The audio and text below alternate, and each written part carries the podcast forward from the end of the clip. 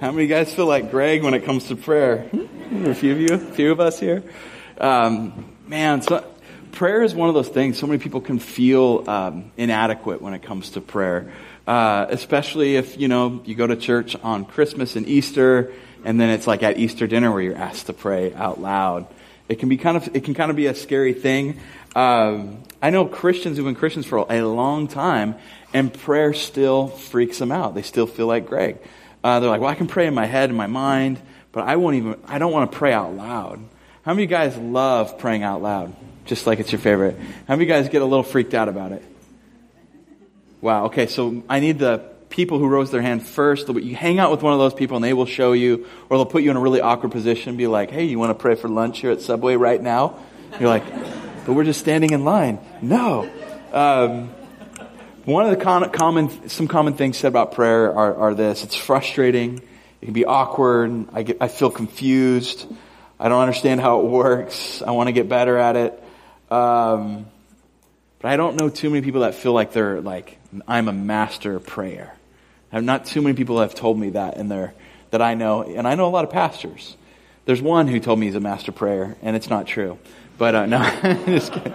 Um, but man, I'll tell you this: I was praying a lot this morning because um, I actually wasn't supposed to be preaching this morning, and uh, Pastor Scott had a killer sermon. He's all ready. We went over it this week. I was like, this is to be great. And then he had to get sick on me. About 7.30 this morning, I found out like I needed to, to preach. So I prayed a lot. And um, that's basically all I wanted to say to you guys. Show you that video and we'll keep worshiping.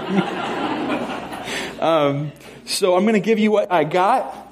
And um, I'm going to hope, hope that this is uh, helpful and that this can um, leads you forward in your prayer life. Our goal in this series is really having 21 days of prayer to look, grow in our prayer life, to turn up the temperature so that we can uh, be um, people of prayer. And um, I want to I want to get real practical here first, and then I want to give you guys three prayer stories from the Bible that I think can really transform our prayer life. And this is for people who might not be people who ever pray. This might, this is for people who might not even consider, consider themselves Christians. See, I can't even speak right now because I'm speaking so quick and I wasn't supposed to be preaching today and I'm freaking out. No, um, and this is for someone who's been praying their whole life.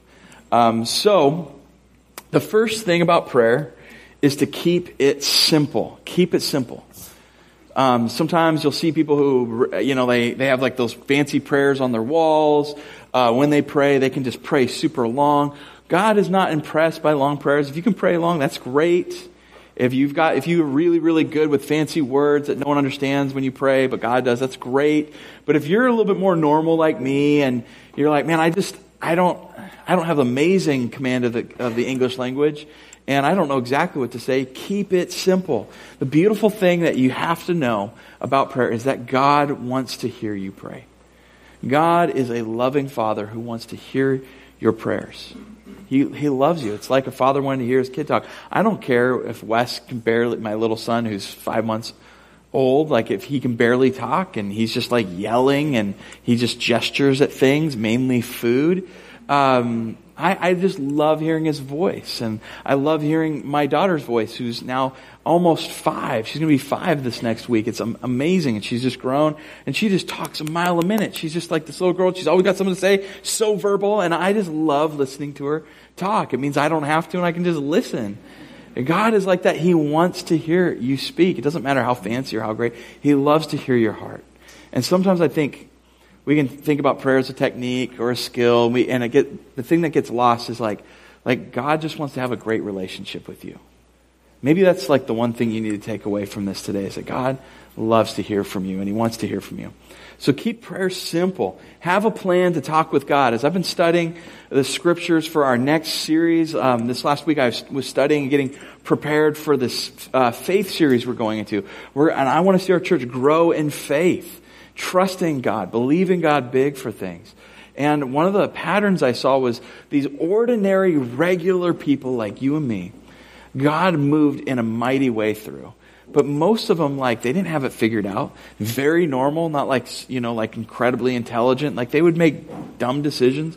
But one of the things that I saw as a pattern in many of the ones that God moved in was that they had a, a set time of prayer a set time where they were, they were saying, okay, I'm going to give this to you, God. Even people who didn't fully know God yet were saying, well, if I'm going to get to know Him, I'm going to take time to pray and try to get to know Him. So they would set this time aside to pray, to communicate, to talk with God, to listen to Him to speak to Him. And I, I want to encourage you guys, if it's only three minutes of your day, or if you're like a super amazing prayer and you pray to an hour a day, I don't know your prayer habits. If, if you just barely pray or have a ton of prayer or no prayer, start setting aside time to pray. Maybe it's in the morning. Maybe you like you, you, like you wake up and you wake up like this. Like my wife. Just happy my daughter happy. Or you, maybe you wake up like me and you're just like, ugh, you look out and there's the light and that's the sign to put the pillow over your head. Um, and, and maybe praying at night is a better thing for you because that's when you become fully human. You're not a Christian until about nine o'clock, maybe. I don't know your story. But set some time and do it. Maybe, how many of you guys commute? Trains, planes, automobiles, you guys commuters? Okay, if you're a commuter, man, put some music on or put your earbuds, well, if you're driving, don't put your earbuds in. But if you're on the train, put your earbuds in and, and, and have a, t- a, quiet time of prayer. I mean, if you want to pray out loud on the, on the train, you can do that. Dear Lord, would you bless these other commuters? You know, everyone's looking at you. Maybe that's the way you share your faith. I don't know. Maybe you can just pray quietly to yourself, but begin to have a set time that you say, Lord, I'm to, I'm to set some time to speak to you and I want to hear from you. And it was in these times that, that it was so interesting that when people would prioritize God, it wasn't all the time, but, but during those times of prayer, there'd be this moment where God would speak to them, like there would be uh, an ability for them to respond to Him. And if they hadn't taken that time, they would have missed it. I don't want to miss those moments that God has to speak to me. I am pretty sure you probably don't either. So, so try doing that. Here's the last piece. Got two more minutes to talk about this, and we'll jump into the sermon proper. But I want to make sure we know how to pray. How do we start? So uh, I have a real simple simple pattern that I, I use. I write it down in a journal, or I have it memorized. It's really easy. And here's the steps. I praise God. I praise Him. And when I'm praising Him, I'm thanking Him. I'm reminding myself how great God is. And we live in a world that wants to shrink God. Like shrink Him to like this, this tiny little God that, that's just like the genie in the bottle. He's the vending machine in the sky that just answers like everything uh, that we want. And then we can set Him to the side, put Him back in the bottle when we want. Does that make sense? Like we just, I want God to be my personal miracle uh, worker. That's all. I don't want Him for direction in my life. I don't want Him to, to have plans for me. I got plans for myself. I'm going to keep Him over here. And so they shrink God. We have a world that shrinks Him. We can shrink Him to this God that's kind of like the absentee father who's not really there and doesn't really care. And, and when we, when we shrink God to that size, we're not, we're not going to ask the absentee father for big things in our life. Because why, if he doesn't care about me, why should I care about him? Do you follow? Sometimes we have this idea that, that God is, um, I don't know, he's huge and busy and he's got all these things. He doesn't have time for us. So I don't, I'm not going to give him, I'm not going to pray small prayers or things that I need to him. I'm not going to open up. So we have the tendency in our culture to shrink God. When, when I start prayer, I start with praising him because it reminds me that God isn't this small little caricature that the world wants to make him out to be. He is the creator of the heavens and earth.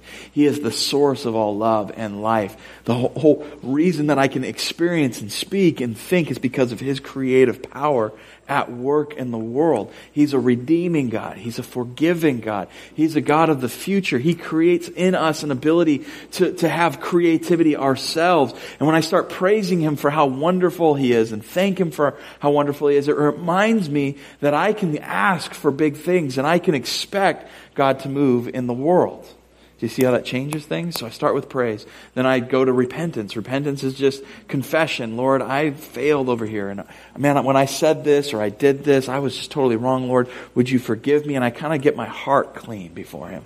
Repentance is, is so uh, important, but it's so simple. And you just, that's all you have to do. Lord, I, I'm so sorry you know and i know people that are coming to jesus they're coming to start to believe in him and, and you can start asking for forgiveness you can start talking to him and then the, the, the next step for me is asking i just ask god after I've reminded myself how amazing and big God is, and I've gotten my heart uh, clean through repentance, I ask God, Lord, would you help this person? Would you heal this person? Would you move in this way? Lord, would you, uh, you can pray for other people on behalf of them, or you can pray for yourself. You can ask God for anything. Just start asking Him. He can handle it. If it's silly, He doesn't care. I don't get mad when my daughter asks for silly things. I love hearing her. And you know, sometimes what, what might be silly actually might be a big deal. And God wants to answer those things. And it doesn't mean God's going to answer it immediately or it might answer it in the way you want. It might be like, no, you need to wait for that. No, you need to, you need to, um, you need to be patient with this. I was talking with Pastor Scott. He was going to talk about this a little bit, and I think it's worth saying. Like, how long would you be willing to wait for something if you knew that God was going to answer it? If you knew God was going to answer your prayer, would you be willing to wait six months? Would you be willing to ask then? If you knew God was going to answer prayer to like help or transform someone's life that you love, or maybe your life, would you be willing to wait a year? Two years? If you knew that your prayer wouldn't be answered in four years, would you still be willing to pray for it and ask God to move that way? If you knew that by asking and asking, He was going to answer. Maybe 15 years. If there's someone in your life that you're like, God, it would take a miracle for you to cha- change their life. Maybe it would take 15 years of your hard prayer. That doesn't mean it's your work, but there's something about this prayer life that we have that moves the hand of God. And I think that we forget like, because we're in this like now and immediate culture, sometimes like we need to wait on God, but still pray. You with me? All right, last piece uh, to this, to keep it simple, is uh, yield or say yes to God. After I pray, after I ask, after I confess and repent, and after I praise Him, I, I'm listening. I'm saying, God, what do you want me to do? And then when, he, when it becomes clear that he wants me to step out in faith over here, or maybe ask for forgiveness over here, or to, to, um, just to have a word of encouragement with somebody, or to confront something that I don't want to confront, I come up with a plan to say, Yes, God. I yield to him. And that's a simple prayer formula. And I would encourage you to do that. If you do that, all those words, praise, repent, ask, yield, they spell pray. It makes it really easy to remember. Now let's jump into the story, shall we? All right, you guys ready? This first story is in Acts. I love this, and I want us to, to learn this principle. Um, and again, you're going to have to forgive me. I might not uh, be as sharp as maybe I normally would be. Who knows? You'll, you, can, you can tell me later. Um, so have some grace with me um, since I found out at 7.30 I'm preaching. Um, but one thing I think is really, really important about prayer is to pray with expectation when you pray to pray with expectation that God will move. In Acts 12, starting verse 1, it says this About that time, King Herod violently attacked some who belonged to the church. The church went under persecution. Herod was uh, the king, he was in charge. And he executed James, John's brother, with the sword. The church was seeing martyrs. Um, uh, happen. They were seeing uh, bloodshed and violence against them. Verse 3, it says, When he saw that it pleased the Jews uh, to do these murders of Christians, he proceeded to arrest Peter, too. Peter was uh, the great apostle, great leader in the church. During the festival of unleavened bread, he was arrested. After the arrest, he put him in prison and assigned four squads of four soldiers, each to guard him, intending to bring him out to the people after the Passover. And so Peter was kept in prison, but the church was praying fervently to God for him and his rescue. What's the church doing while Peter's arrested? They're praying. They're not like out in protest or out in violence immediately. That's not their first response. Their response is to pray and ask God to move. Verse 6, it says, When Herod was about to bring him out for trial, that very night, Peter, bound with two chains, was sleeping between two soldiers while the sentries in front of the door guarded the prison. Uh, it's trying to make the point that like Herod really didn't want Peter to escape, was a little worried about the Christians, maybe trying to, to break him from jail. And so they put layer upon layer upon layer. So it was impossible to break Peter out. There's no way he's getting out of prison, out of jail. In verse 7 it says, Suddenly an angel of the Lord appeared. Herod didn't plan on that, did he? And a light shone in the cell. Striking Peter on the side, he woke him up. Hey! Wake up. Don't, like an angel just slapping you awake. Like, imagine that. It's not like this gentle, soft singing voice, you know, waking you up. It's just wham, get up. to the leader of the church. He woke him up. Quick, get up, he said, and the chains fell off his wrists. Get dressed, the angel told him. You disgusting. Get your clothes on. Put on your sandals. He did. Wrap, wrap your cloak around you, he told him, and follow me. And so he went out and followed. Now, really quickly, this is kind of nerding out. Normally, I have to filter these things before I preach because I have time to filter these things. But I'm just like blasting you guys with stuff. So this might, this I think this is so cool. In that, in the story, as he's being freed from prison, it's all the same language from the Exodus story. So some some of you guys were with us when we did Leave It in Egypt or the journey, and it's how God freed His people from Egypt, and he and he began bringing them to the Promised Land. It's the same language, like, hey, get ready, be, be ready, put your sandals on, be ready to leave Egypt. And it's at night, and the language of, and the angel of Yahweh led them uh, out of Egypt. It's the same God, it's saying, that led uh, the Israel, God's people, out of Egypt, out of slavery. It's the same God that's leading Peter out of the cell. Pretty cool, right? Might be useless information, but I think it's kind of cool. Let's keep moving here. So he follows the angel. He went out and followed, and he did not know that what the angel did was really happening. but he thought that he was seeing a vision. You ever woken up and you're just like, is this real? And Peter's like, he's got layer upon layer of, of impossibility for his escape you know, he wants to be free. He's probably prayed for freedom, but he's like, I'm not getting out of here. And then this dream hits him where he's, an angel wakes him up by slapping him in the face. That can't be real. Says to get his clothes on, get his cloak on, get his sandals on, follow him. And it's like, you know, if I, if I can't be freed in reality, I'll at least be freed in my dream. So he just starts following the angel, thinking that he's dreaming. It's so funny. He, th- he, thought he was in a vision. Verse 10. After they passed uh, the first and second guards, they came to the iron gate that leads into the city and which opened to them by itself. This iron gate that no one can open. It's the protection for the city. No one's getting through it is opened by the hand of God. And they went outside and passed one street and suddenly the angel left him. Now get this. When Peter came to himself, he said, Now I know for certain that the Lord has sent this angel and rescued me from Herod's grasp and from all the Jewish people, uh, all that they expected. As soon as he realized this, he went to the house of Mary, the mother of John Mark, where many had assembled and were praying. What are they praying about? Praying for his freedom, right? They're praying for Peter. So he's all of a sudden realized this is not a dream.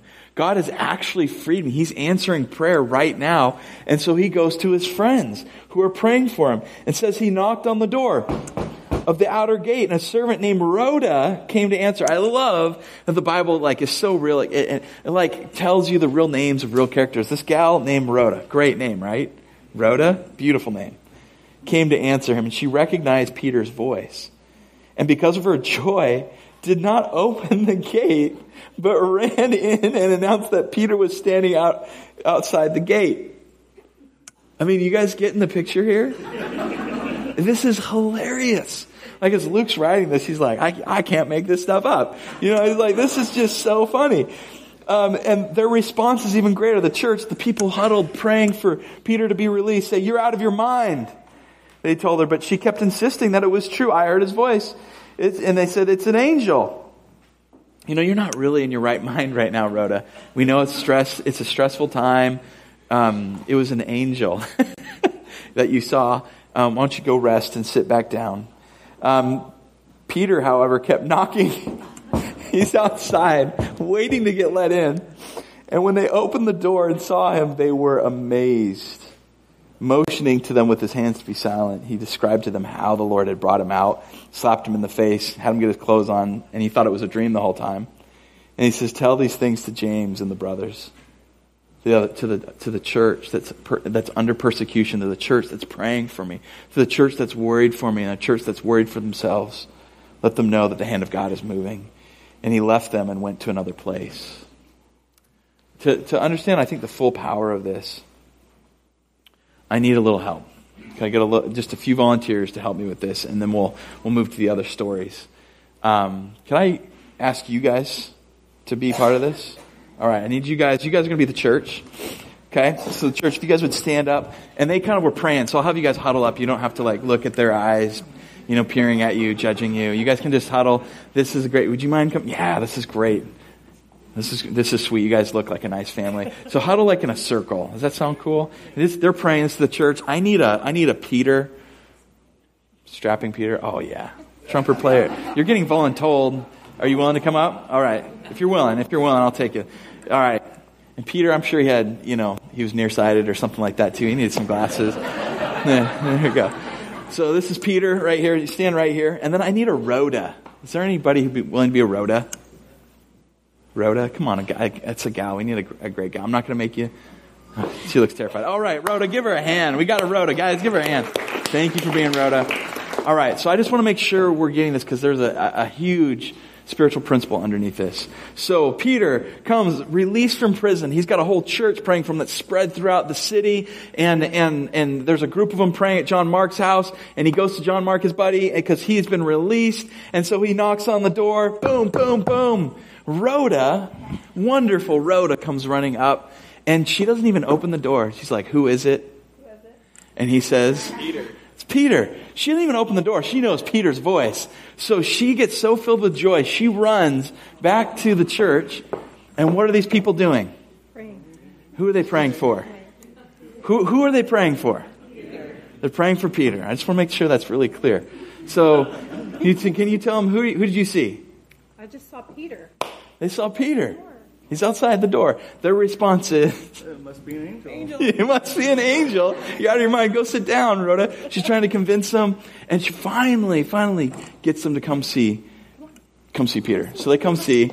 They finally open the store, right? And here he is. Happy reunion. All right. You can say, yay, everybody, yay. Okay. All right. Now go back to your, your positions. If you guys would go. And I want, I want you guys to see this. This is so important. I know this might sound or seem silly. But I don't want us to, to miss this. Um, a few things. One, um, the iron door to the city that no one could get into was opened easily by the hand of God. But Peter can't get into or get past the gate to his own friends. Do you see the irony of this story? Now, here's the other thing. Um, they're praying that God's hand would move. But do they expect Peter to show up? Okay, here's the, here's the principle. Sometimes um, we don't believe because we don't expect. Sometimes in our prayers, we might be huddled, huddled, in our homes, huddled in our church. We might be praying for God to move and to change and to free and to do some things. But when God actually moves, we don't believe it because we weren't expecting God to move. And God's still gracious. I mean, Rhoda's still at the center of this, helping them realize that, no, I did hear his voice, and she finally gets them together, and, and good things happen. But how many times have we begun praying or been praying for something, and, and our Peter, our answered prayer is just outside the door, and we're not even looking for it? Can I get an amen? You guys get me? We need to be people, if we're going to be people of prayer, we have to learn to be people that are expecting God to move. Hey, let's give these guys a hand. Thank you guys for coming up. Thank you very much. Um, the actors did a great job. How many of us are struggle expecting big things from God? And so it, has reduced our faith. It has made our, our prayers smaller. It has made our, our expectations of God smaller. What I want to encourage you today in your prayer life, and I, you know, I didn't know I was going to be preaching this to you until today, but I know that I've been wanting to preach this for a while. Are you willing to raise your expectation on God? No, no, no, no, George, I, I, I would, but I don't want it to not happen. I'm scared it's not going to happen. Um, and if it doesn't happen, it'll disappoint me. No, no, no, George, I don't want God to look bad if He doesn't answer my prayer. You know, we, we, will we'll start like rationalizing the expectations that we have on God. Friends, God wants us to ask Him to move. And He can reserve the right to say no. He can reserve the right to say not yet, later. He can also say yes. And sometimes we're not looking for the answer to prayer when we're praying. So, what does that say about our faith? Let's raise the level of our faith and begin expecting and looking for Peter outside the door. Listening for the voice, listening for God's um, movement, looking for his hand at work in the world. Um, the other thing I wanted to bring up uh, is Peter says, Now go share this with the, the church. Go share this with the disciples. Go share this with people. If you have had answered prayer in your life, I don't know why it is, but so many times we keep that to ourselves. Once maybe we haven't been looking for it because Peter's outside the gate and we're still praying. We haven't noticed it. We haven't had Rhoda come and shake us out of our, our prayer time to go actually look and see what God has done. And maybe that's what you need to do is start looking for God's answered prayers and the blessings of God that are standing right there and see them and recognize them. But don't just like hold it with, you know, within your select little group or in your life. Be like, wow, that was amazing. I'm going to put it on the shelf and never speak of it again. No, like God answers prayer, but He wants us to share that with other people because our answered prayer is often other people's answered prayer. So if you have you can look back at your life and you can say, one time God answered your prayer. I'm willing to bet there's more. Maybe we just haven't seen them properly. I look at my life, I can see so much answered prayer. And so maybe, maybe we need to share that with each other. I'm going to challenge you this week. Would you share one answered prayer in your life with somebody that you love? Or somebody that needs to hear it? Just one person. All right, let's go to the second story. We've got to keep cruising here. That last story kind of cool? I love that story. It's, isn't that the church? We're all praying, we're ready, and then we're not looking sometimes for what God's doing. We're not expecting it. All right, second thing, uh, the second story um, is about boldness. I want us to learn to pray with boldness.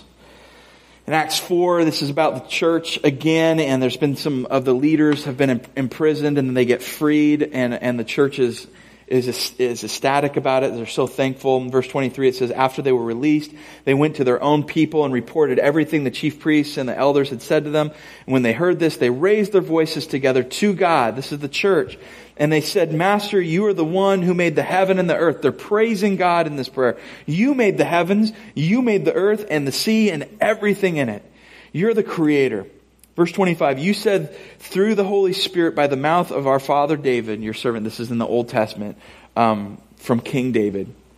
They, they're praying this Old Testament prayer. And they say this Why do the Gentiles rage and the peoples plot futile things?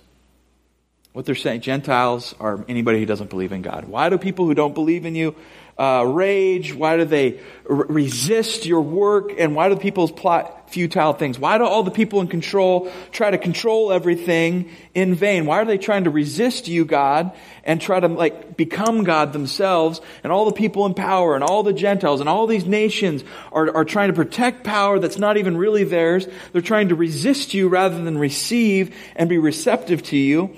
And then it goes on to say in verse 26, the kings of the earth take their stand against uh, the rulers and assemble uh, together against the Lord and against his Messiah. They're saying the pattern of the world is to resist God and, and to push, uh, push his church and push his movement down and push it away. And they're experiencing a lot of, of uh, persecution. And there's martyrs. People are dying for their faith. And, and they're remembering this ancient verse from David that says, man, this is the pattern. The, the world resists God. How many guys know that's true? They're acknowledging it in their prayer. And, they go on to say this For in fact, in the city, both Herod and Pontius Pilate, with the Gentiles and the people of Israel, assembled together against your holy servant Jesus, whom you anointed, to do whatever your hand and your will predestined to take place. And now the Lord consider their threats and grant that your, your servant may speak your word with all boldness. While you stretch out your hand for healing and signs and wonders as they're performed in, in the name of your holy servant Jesus. So what they're, what they're saying, what they're praying for is like, is this. They're saying, God, we live in a world that's against you and it's resisting you and we are just these little players and insignificant people. But your hand is miraculously saving. Despite their planning and their scheming, you're, you are flipping their evil and turning it to good. You are turning uh, evil's plans and schemes into your plans, and you're giving not hate back to the world, you're giving love. And you're converting all this rage and wrath and hurt and pain and brokenness, and you're turning it into healing and freedom and grace and, and, and you are giving the, your enemies the opportunity, opportunity to be your friend, to be your family. God, you're amazing, and we get to be a part of this. Would you use your, your servants to proclaim the good news that no matter how big the bad person is, no matter how strong the government is that might be persecuting the church, no matter how um, controlling the people in control seem to be, You are the one who's really got the power. So would you instill us with courage? Would you help us be bold? In the end of this, in verse 31, it says, When they had prayed, the place that they were assembled was shaken, and they were filled with the Holy Spirit and began to speak the word of God boldly. Boldly. How bold are you in your prayers? Do you know what boldness is? Good old fashioned courage. And they're saying, God, because you're moving, because you're the powerful one, because you're turning all this evil for good, help us to have courage because you're with us. You're with us. Help us to have big expectations. Help us to be bold in our prayers. Help us to be bold in our faith when we share with people, when we love people, to put ourselves out there again and again and again. Even when we're disappointed, even when it seems like the world's going to win and evil's won and everything we believed in is done. Because we know this, when the world thought that they were winning by putting Jesus on the cross, God turned that into His victory. And what the world meant for evil, it was turned to good. And so we want to proclaim that Jesus. We want to trust our lives with that Jesus. Lord, give us boldness. How many of you guys want to pray with some boldness? Want to pray with some courage? Like New Testament courage. These people had nothing. They didn't have the buildings we have. They didn't have the resources that the church has nowadays. They, I mean, they were praying and asking God to move on a hope, wing, and a prayer. And they ignited something that has not been stopped. No nation has outlasted the church. No person, no ruler, no movement has outlasted God's church. And it won't. Because this is God's people. So have faith and be bold in your prayers. Amen. A friend called me um, this week and he asked me for a bold prayer. He called me and he said, Hey, um, George, you know a bit of my story. You know that I lost my use of my legs when I was younger. And then God miraculously gave me like the first hip replacement. Um, it was experimental at the time, and I got it, and I could walk again.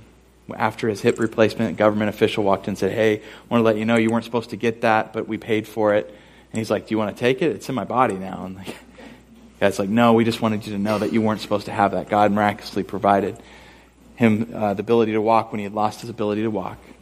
He's like, George, I'm 63 years old and I faced a lot of things.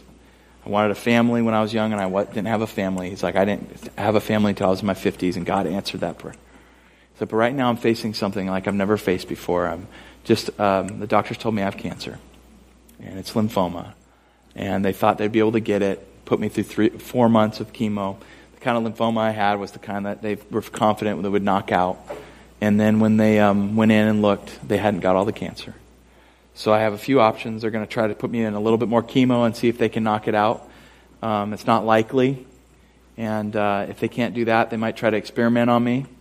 But that's also not likely to actually heal me.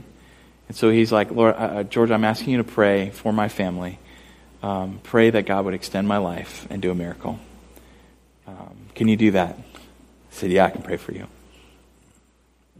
Um, he, and he asked me specifically, he said, Would you pray the Hezekiah prayer? How many of you guys know the Hezekiah prayer? I had read it sometime a long time ago. I was like, I got to go look this up because I haven't read it so long. And this is the Hezekiah prayer that he asked. This is the big, bold prayer that he asked. In those days, Hezekiah became terminally ill. The prophet Isaiah, son of Amoz, came and, and said to him, This is what the Lord says. You're, set your house in order, for you are about to die you will not recover. And then Hezekiah turned his face to the wall and prayed to the Lord, Please, Lord, remember me. Remember how I have walked before you faithfully and wholeheartedly and have done what pleases you. And then Hezekiah wept bitterly. Just remember me, God. If it's in your will, would you heal me? Would you extend my life? Just remember me. Because he Hezekiah knew God had a plan for him, and if he were to die, then he would be with the Lord. But he's got family and he's got a job and he's a king and he's a ruler and, and he just wasn't ready to go. But he says, Remember me. In verse 4, after Hezekiah is weeping, Isaiah had not yet gone out of the inner courtyard when the word of the Lord came to him Go back and tell Hezekiah, the leader of my people, This is what the Lord God your, uh, of, your, of your ancestor David says. I have heard your prayer. I have seen your tears. Look, I will heal you. On the third day from now, you will go up to the Lord's temple, and I will add 15 years to your life. My friend asked me to pray for him. Hezekiah's prayer. Would you extend his life? See, he's got little girls. See, he didn't have girls till he was later in life. He said one of them's afraid to leave the room without saying "I love you" because she's afraid if I were to leave, if I were to die, that that that she would never get a chance to say that again. He's like, and that just moves my heart. But as a he's a counselor, he's like, you know, the psychologist in me knows that that's an anxiety thing, and I don't want my daughter to have some like issues that she's sitting with some other counselor years from now working out because of the fear and the anxiety that my death is causing or my cancer is causing. Would you pray the Hezekiah's prayer? And what I want to um, encourage you as a church with today is to pray boldly. If you need healing, to pray boldly. Ask God to heal you. If you need God to extend your life or extend the quality of your life, to extend maybe even like the, a business that you're in, or you thought life was going this way, you thought your job was going this way, and now it's going this way, to ask Him to be with you, to extend it. And we, I've seen people who have asked for prayers, like my friend Paul Kwan, I remember years ago, got together when Whitewater was really young, and we got together some guys to pray with Paul Kwan. He had cancer in his cheeks and his face, and he had, and uh, they had identified these masses, and so we just got together and prayed with him. And that week, he went back to the doctor, and they couldn't find any trace of cancer. I've seen miracles happen. I've also seen it where people lose their their health completely, and they they don't get it back. I've also seen it where people lose their business or their job, and they don't get it back. We don't know, but we're supposed to pray with boldness and to trust God with the rest. Amen? And so today, that's my prayer. Would you come and receive prayer? Uh, uh a few of us are going to be standing here at the front during some of these songs. If you need prayer for healing, if you need prayer for forgiveness, if you need prayer for your life, for freedom, for anything, we want to pray for you today. Don't be afraid. Don't let, don't let like those natural, I don't want to go up there, I don't want to bother people. Don't, don't let that be an excuse. Receive prayer today. Receive prayer. And let's be bold and let's expect God to move. Let's pray. Father God, thank you for your word that teaches us that we can trust you. Thank you that we can believe big in, the, in, in your power, God. Thank you that we can trust you. You're a loving Father. Thank you that you have a plan. Lord, thank you that when we're weak and when we're mistaken and when we mess up, Lord, that you can turn all those things for good. Lord, thank you that, that you, your, your, your redemption and your hope and your love is new every morning. Help us to trust in that. Lord, if there's people that need prayer today, let them not walk out of here without uh, receiving prayer, without praying to you, without beginning to make a commitment to, to pray in their lives. Lord, to take time to be with you. Um, God, I, I ask that you would answer prayers in a big way in our church. Would you raise the level of faith? In Jesus' name, amen.